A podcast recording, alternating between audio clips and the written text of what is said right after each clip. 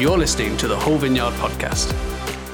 To find out more about the Hull Vineyard Church, go to hullvineyard.co.uk. Well, good evening again. And welcome, John. Thank you.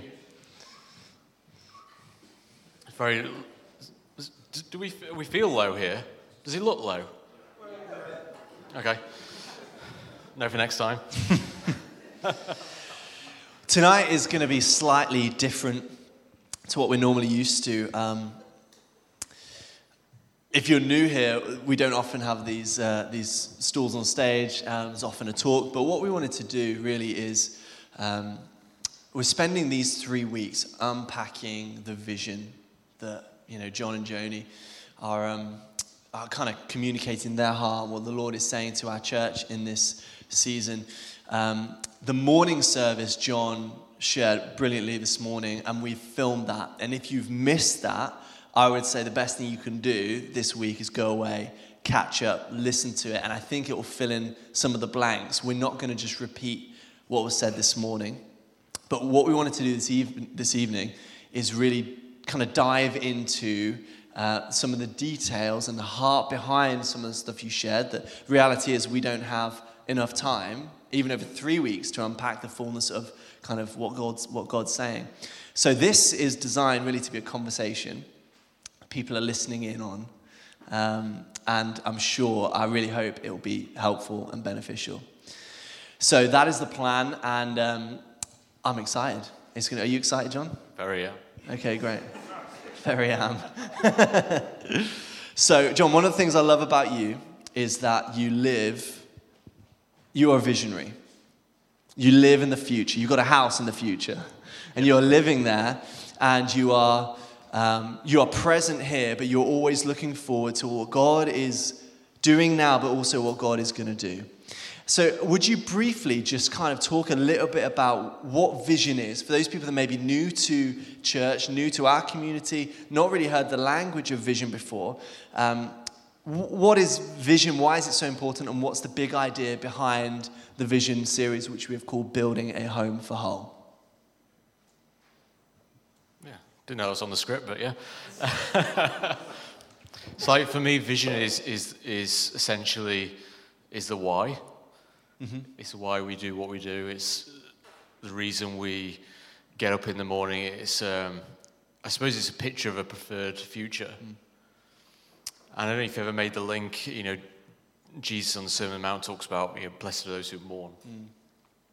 And I believe that visionaries are people who, first and foremost, they mourn for what is currently happening, and they want to see something better.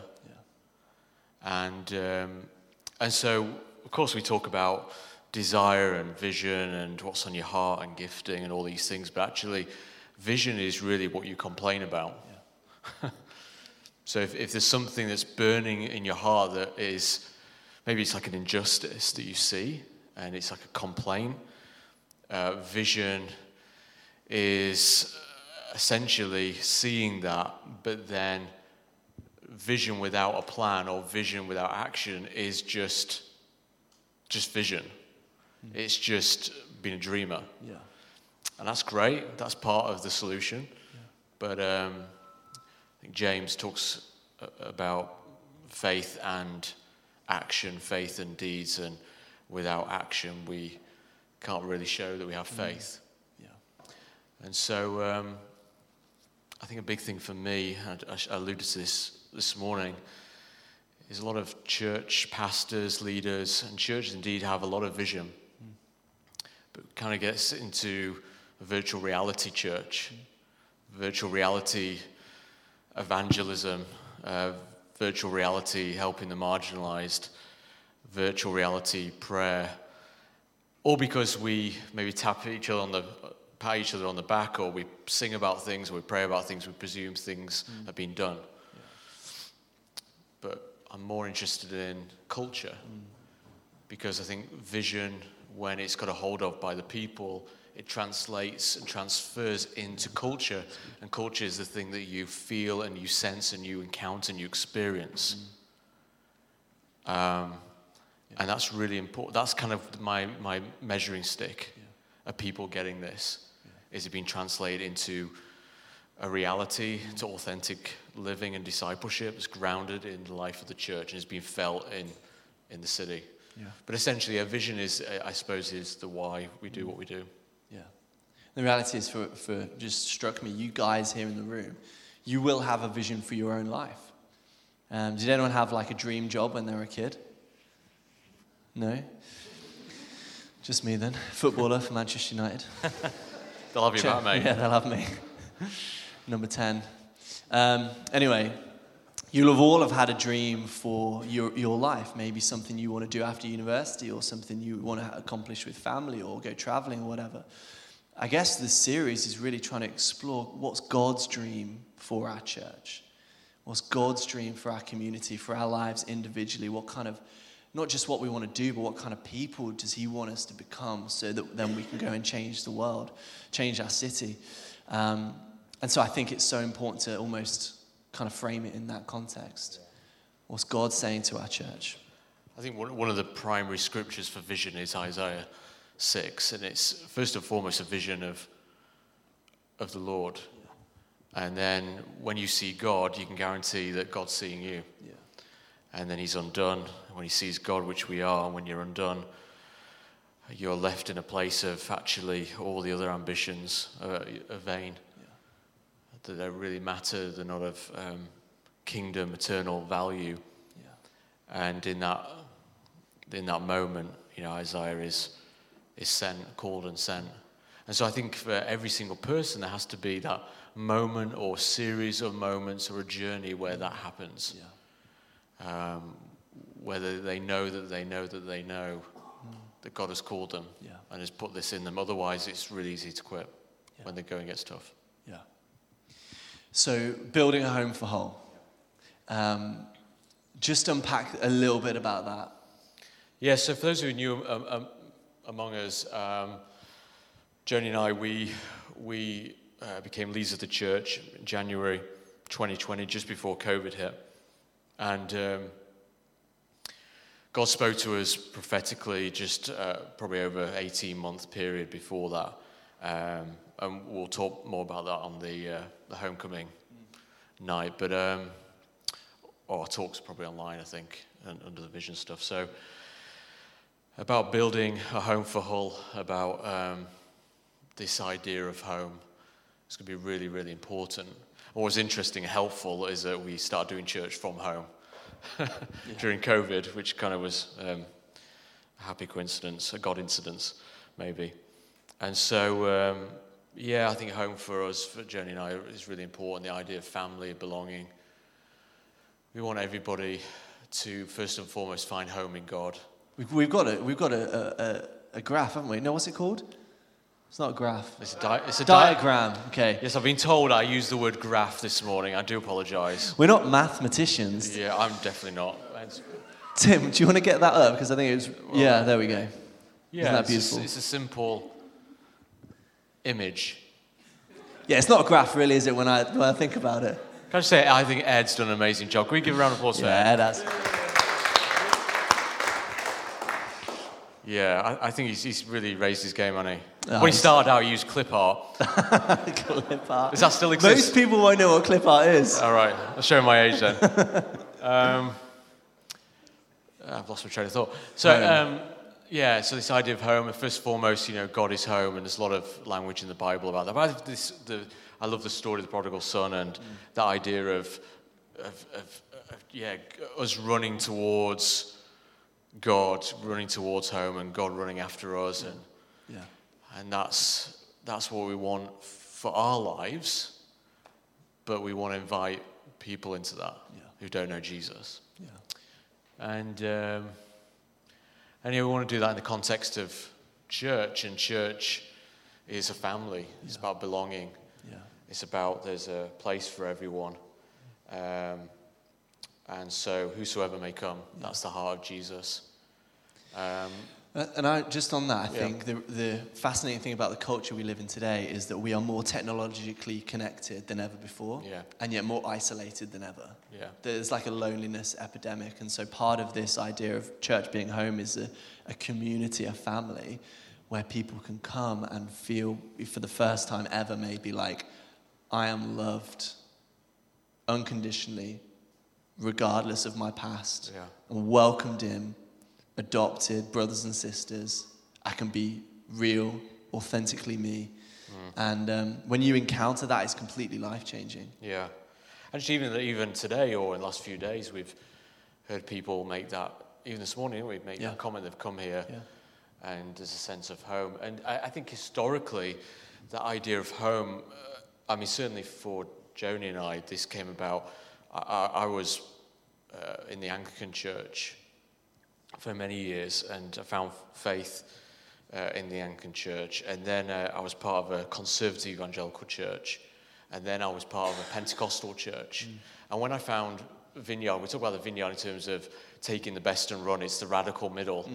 Uh, it's historically been known as. Is I kind of felt like I was home. It, it was almost, and it's so consumer orientated. But it's like well, I really loved, really love the worship in that, and I really love their devotion to the Word in that church. And I really love this, and I really love that. But I really did feel like uh, home, and, and we've taught historically, um, and I think this is true for, for some of us, is that when they come here, maybe even from another church, um, they may feel like this is home. Or likewise, if people leave here and go to another church, they may feel like that's home. But uh, I think that's quite a renewal mentality, and it's something I, I don't really want us to pursue going forward. I think for me, it's like, you know, 300 plus thousand people in this city couldn't care less about the history of the vineyard or Yeah. renewal theology or anything like that. Or, you know, they, they have no Christian mental furniture. They have no concept Yeah. of who Jesus is. And so for me, when we talk about people finding home, it is first and foremost in Jesus, Yeah. Hearing the gospel, coming to faith, being discipled, finding their identity in Him, finding a home, a place of belonging. Maybe they've ne- never ever felt like they belonged, but they can in church and among us because that's what we do. We love people, we love our enemies. And so, um, yeah, that's, I think, a, a big desire of ours. And, um, and then, just if we go back to the, the clip art, is yeah, Hull and Beyond. And I think that's important because you can't have the first two without doing the Great Commission. It's about mission, it's about evangelism. I, think I think if you cut us down the middle, uh, uh, y- both you and I are evangelists at heart, aren't we? So we're always going to have the lens of more reaching new people, you know, people don't know Jesus. Um, and so we want to create entry points, I suppose, in the city geographically, in terms of people groups, in terms of ministry, where people can hear the good news of Jesus. And we say Hull and beyond because we have people come from outside what's called Hull, but we, we have a real heart for kind of for the region mm. and, and the north particularly. Not, I'm not saying the south isn't important, but you know, coming from West Yorkshire, we don't go south much. Um, so yeah, that's church planting, multi all these things, which we'll talk about next. Yeah, we're going to unpack a lot of this stuff. Now, one of the things that John, John um, spoke about this morning were 10 things that we sense the Lord is speaking to us as a church community. 10 things that God is doing among us. And so, I don't know how long, how much longer we've got, um, but for the next maybe three or four hours, we, I thought, no, just joking. Um, before we worship again, we're going to start just going through that list Yeah. and, and unpacking them. Again, if you missed the talk from this morning, go away and watch it. It kind of fills a lot of the blanks in. But there's a number of things that you shared that God is doing in our church, that God is marking us for, almost kind of, yeah, things that He is calling us into, calling out of us. Um, and the first one, you, you spoke about compassion and power. As a church, we feel like, look, God has marked us uh, by compassion and power. Um, why don't we just chat about this for a little bit? Yeah. I mean, I could, I could, compassion is so on my heart. I talk about it for days. Yeah. Um, kind of, what, what do you, what comes to mind when you, what do you see the Lord doing in those areas? Yeah, so I suppose these 10 things are kind of like, they're my best attempt at trying to communicate what I sense Jesus wants to say to the church. And I think it's stuff that you is, is discernible as you look at the church. It's things that you'll go, oh, right, yeah, I, I see that, I recognize that upon us. But it's also stuff that we may be about to lean into. Um, so it's, it's our best attempt um, at, doing that. I think when, uh, when I moved to Hull um, for university, um, I, uh, I, had a strange encounter once. I was going down Newland Avenue, and um, there was a guy walking down Newland Avenue, and I just really felt like I wanted to talk to him about Jesus. So I said, Excuse me, can I have a few minutes? And uh, he just ignored me, carried on walking. And I tried again and again, and went the whole length of Newland Avenue. It was a bit weird. And, um, and he just carried on, and, and I bumped into a, a, friend of mine who's actually a vicar now in um, Liverpool area. In fact, he had J.John at his church today, which is quite good. I love J.John. Yeah, yeah, we should have got in there. Mm. And um, he, uh, he saw me, uh, because what happened is, is this guy completely ignored. He carried on walking to the university, and I just stood at the, the top of Newland Avenue. I wept because right in that moment, I felt like the Lord was um, giving me a, a, bit more of His heart about people who are, lost, don't know where they're going, and just walk their own way turn their own ways. He talks about Isaiah 53. I saw my friend, he's a Christian, and he, he brought to me, he's just prophesied over me. And a lot of what, this was 20 years ago, so a lot of what we're seeing now is actually prophetic words that have come about from, those, from that prophecy. And he went on and on and on, and, and uh, this guy's always had, in fact, he mess, texted me last week with a unbelievable, poignant prophecy. I'm like, it's just amazing. I, I love all that stuff. And um, yeah, I, I think in that moment, one of the things that God prophetically spoke to me about is that I want to say my ministry. That's not what I mean. I think it's a collective we. It's, a, it's the collective pronoun. It's uh, whatever ministry I was involved in the future will be marked by compassion and, power. I think those two things are, are, seen in the ministry of Jesus. There was a depth of, it wasn't empathy. Empathy is when you feel for someone. Compassion has to act. So you know about the mercy of God, and, and it, I think it really starts in a place of, of prayer, and it really starts in a place of, of, of, of tears as well. Um, one of the things I used to do is I used to go around and pray for people to have the gift of tears. I don't know how theological it is, but I'm, I'm, I'm up, still up for doing it if people want the gift of tears. And, uh, but I think that's something that in the private places is something that is important to me that God gives the church his heart, which is for the broken, for the lost, for the marginalized, um, for those who don't know him. And I think, unless you, and Paul had that revelation in his in Acts 17, you know, he, he, he felt. He, you know, he felt, he saw that people were worshipping foreign gods. And that caused us a, a sense of despair in them. There's like a, a yearning, a jealousy. Um, and so I think compassion is, is something we see in the life of Jesus uh, in incredible ways. And, uh, but it must come with also the power of the Holy Spirit. Because we, are, we, by ourselves, we can't do anything. We must have the, the boldness and the anointing of the Holy Spirit. Um, and so for me, um, I really sense that we've been marked by compassion in a new way, an accelerated way a couple of years ago. I talked about when we transitioned take the church is that we were going to focus on evolution, not revolution.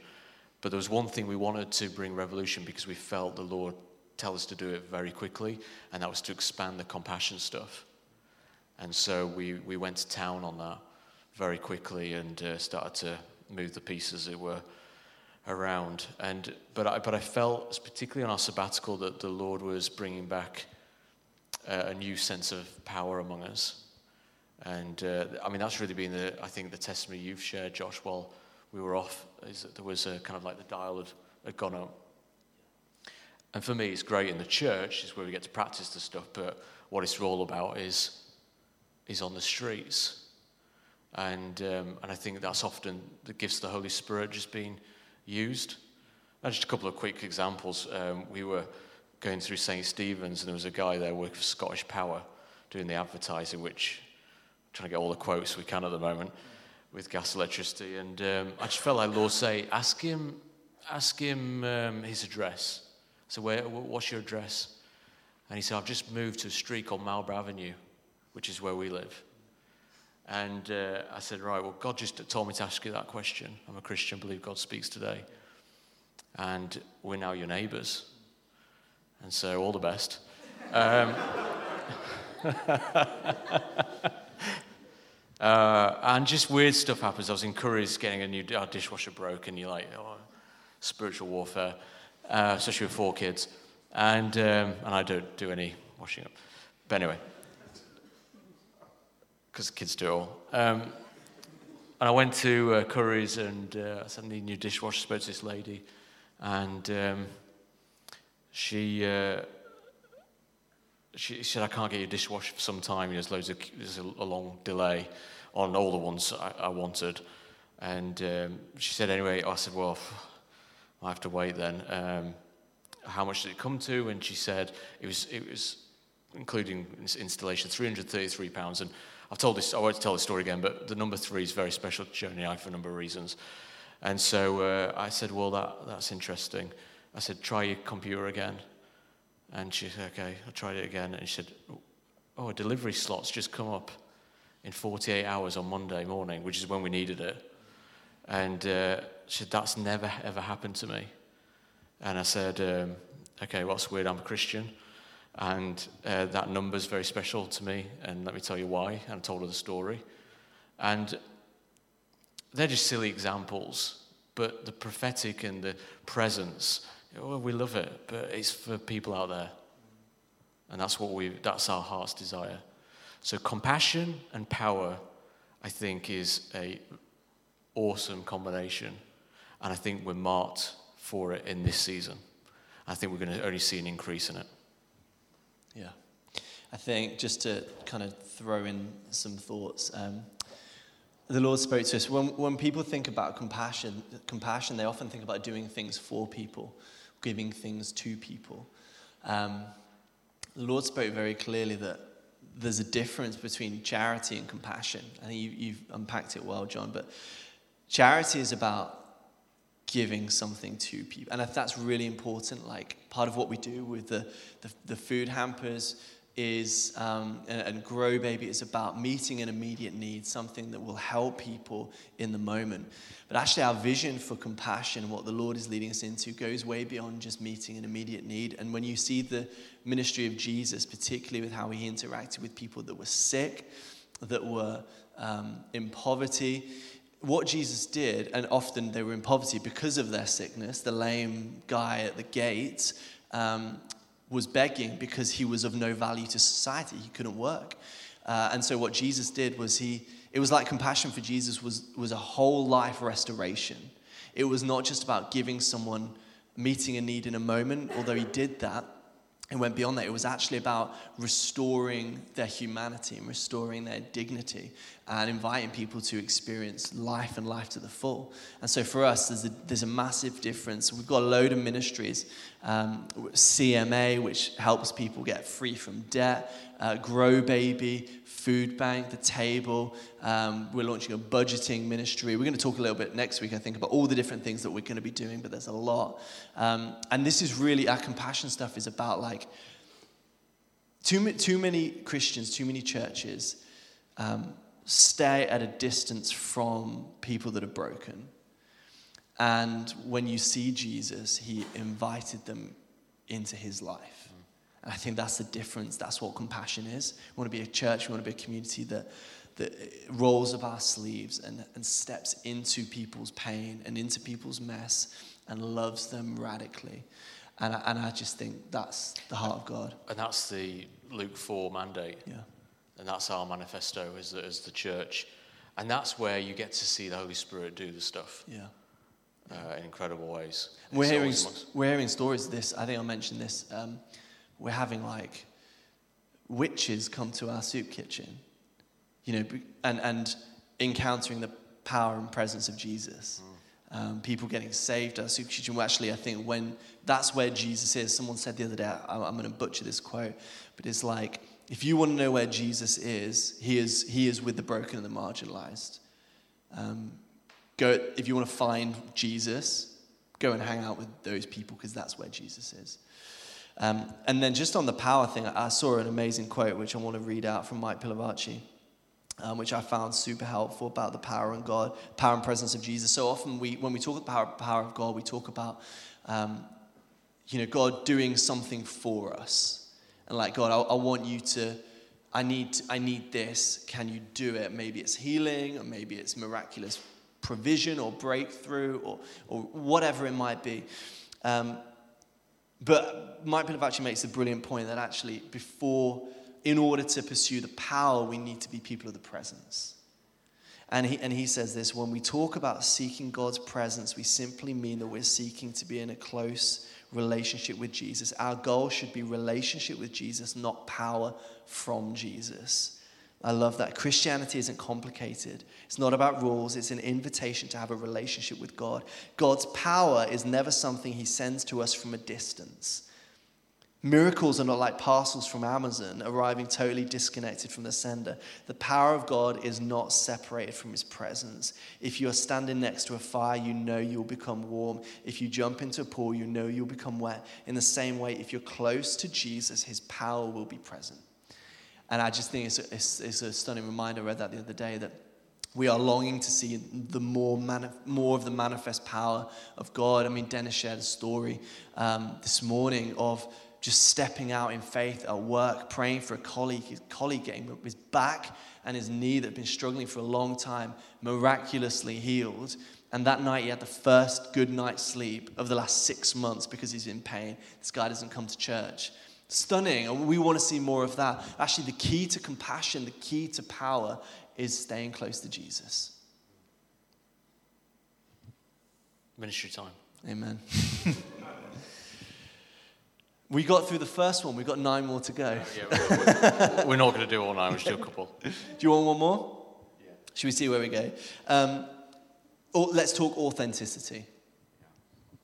Um, and you- you made a, a brilliant point this morning that actually there's a it's there's authenticity. God is calling us to be an authentic church over a relevant church. Not that being relevant is bad because we need to connect with people in order to reach people, but actually there's something there's power in authenticity. What do you what do you mean by that? It's one of those things which should be a given. Mm-hmm. do you want me to stay in the obvious? Yeah. Uh, you're a follower of Jesus and you're in a church, yeah, you're authentic. But sadly, it's just not the case. And um, I don't know why. I don't know if it's um, religion has got in the way, legalism. But um, I think all of us, to some degree, wear wear masks, um, and we shouldn't. We should just be ourselves. And um, that's one of kind of like our values as a, as a church, you know, come as you are and, and, and allow the Holy Spirit to do what he wants to do. And um, I think people, particularly this emerging generation, they're less impressed with relevancy and they're more interested in seeing things that are real. And that's what we want. We want the, the gospel to have so so come in, worked into our lives. It's affected everything. It's affected our relationships, our marriages, how we raise our kids, our finances, how we, how we think about things, how we do work, time management, everything. Being a, a non anxious presence in this world, all these things, um, being a people of hope. In these times. And so we want the gospel so transformed us that people can see the reality of it. And that means walking in weakness, it means walking in transparency. It's like saying, Look, I don't have it all together. We're on a journey and we walk it together. And I think what what we struggle with is um, sadly when, and it particularly happens in leaders because they're the visible people in the church, and obviously, and that means they're a big target as well for the enemy. But um, is when there's like a a duplicity. There's kind of like it's an integrity issue. The idea of integrity is is this idea of oneness, but there's two different people, one in private, one in public, one on the platform.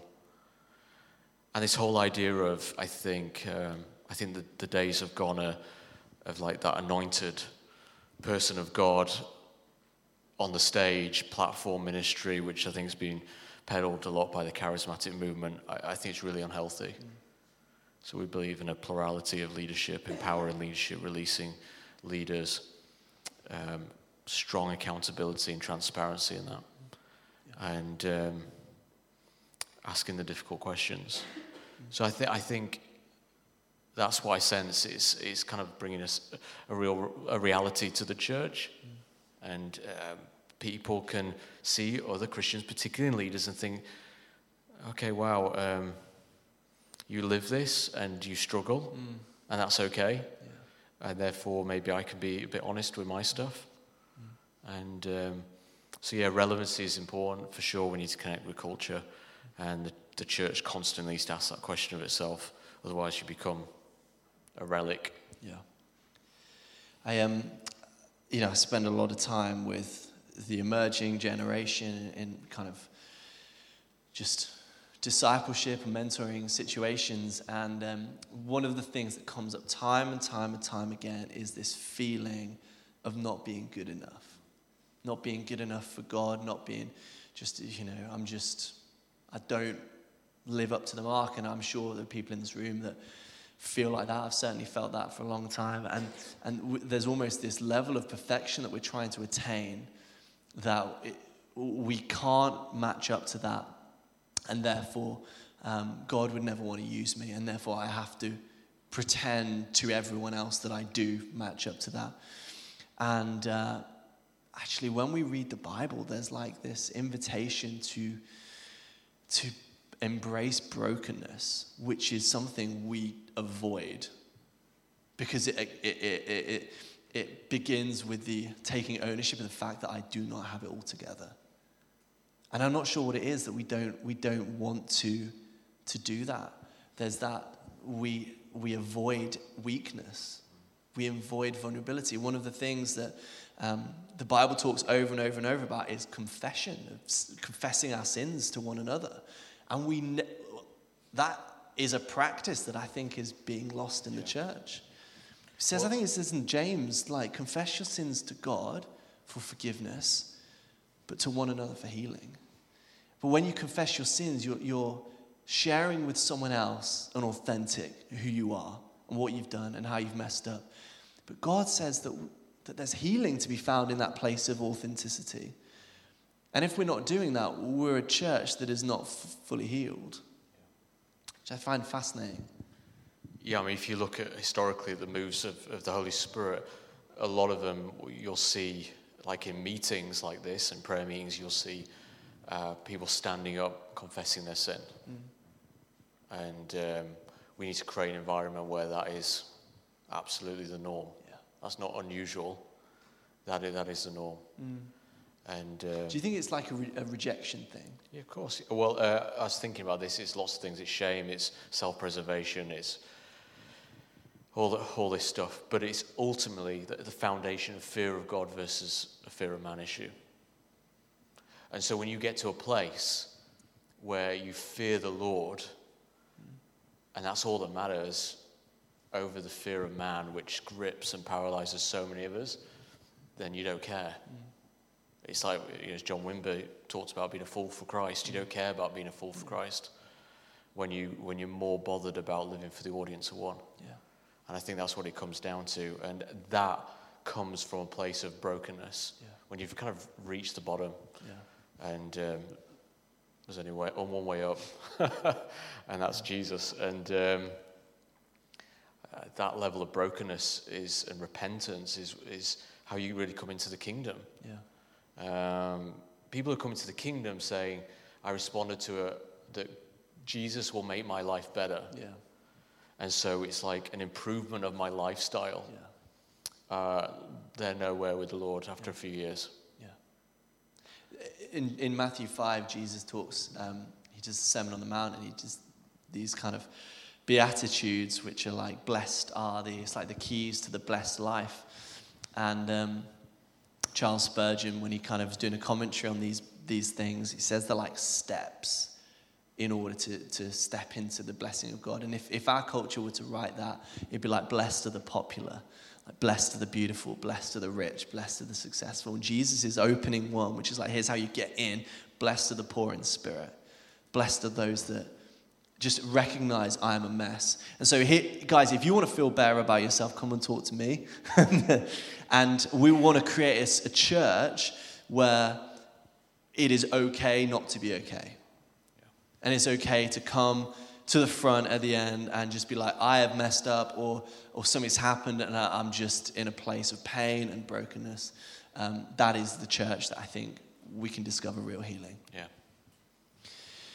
Should we do one final one, then and do some ministry? Yeah. Just a quick one. Okay, prayer. Okay, um, next one. Yeah, it's important. Yeah, pray. Mu- multiplication. No? Juicy ones, aren't they? These are the, okay, yeah, all right, we'll go for they're that one. Uh, new over the old, returning, Yeah. restoring. Get the whole list up, Tim. Oh, yeah, go on then. In for a penny, in for a pound. in for a penny. Oh, some good ones there. Oh, let's just do. Um, I like number seven. all right, go on then. I think God wants to redefine what success is. I wonder how you view the successful Christian life. Um, John you know, spoke about it this morning, but actually, um, I think the church has defined success incredibly badly. We're often preoccupied by numbers and um, gifting. Uh, but when you read the Bible, you discover that God's view of success is far more than that. Someone said that I read recently um, of all the dozens and dozens of times the New Testament speaks of bearing fruit, not one of them is about numbers at all in church. And I, I, I mean, I believe wholeheartedly that God is going to grow this community tenfold um, more, but actually, I think when we view success as um, doing better things for God, right? Doing, doing, doing, um, it can be completely exhausting. And, and um, when Jesus spoke of success, and you, you shared it this morning from whatever passage you read, um, actually, success looks a lot like faithfulness, perseverance, keeping going. We did that in our home group, Revelation 2, this week. It's uh, Jesus saying, Well done, and um, yeah, calling to account some churches in Revelation. One of the things in Revelation 2 that the church of Smyrna was, um, was uh, what's the word? Jesus said, Well done for, was that they stand firm and they're faithful. I just think it's, it's profound. All of a sudden, this, this, the whole rat race and the ticking boxes, the religion thing goes because our job is simply, it's like we're married to Jesus. I want to try and stay faithful to Him. Yeah, that's really good. Well, you know, that's one of the markers of, of Daniel.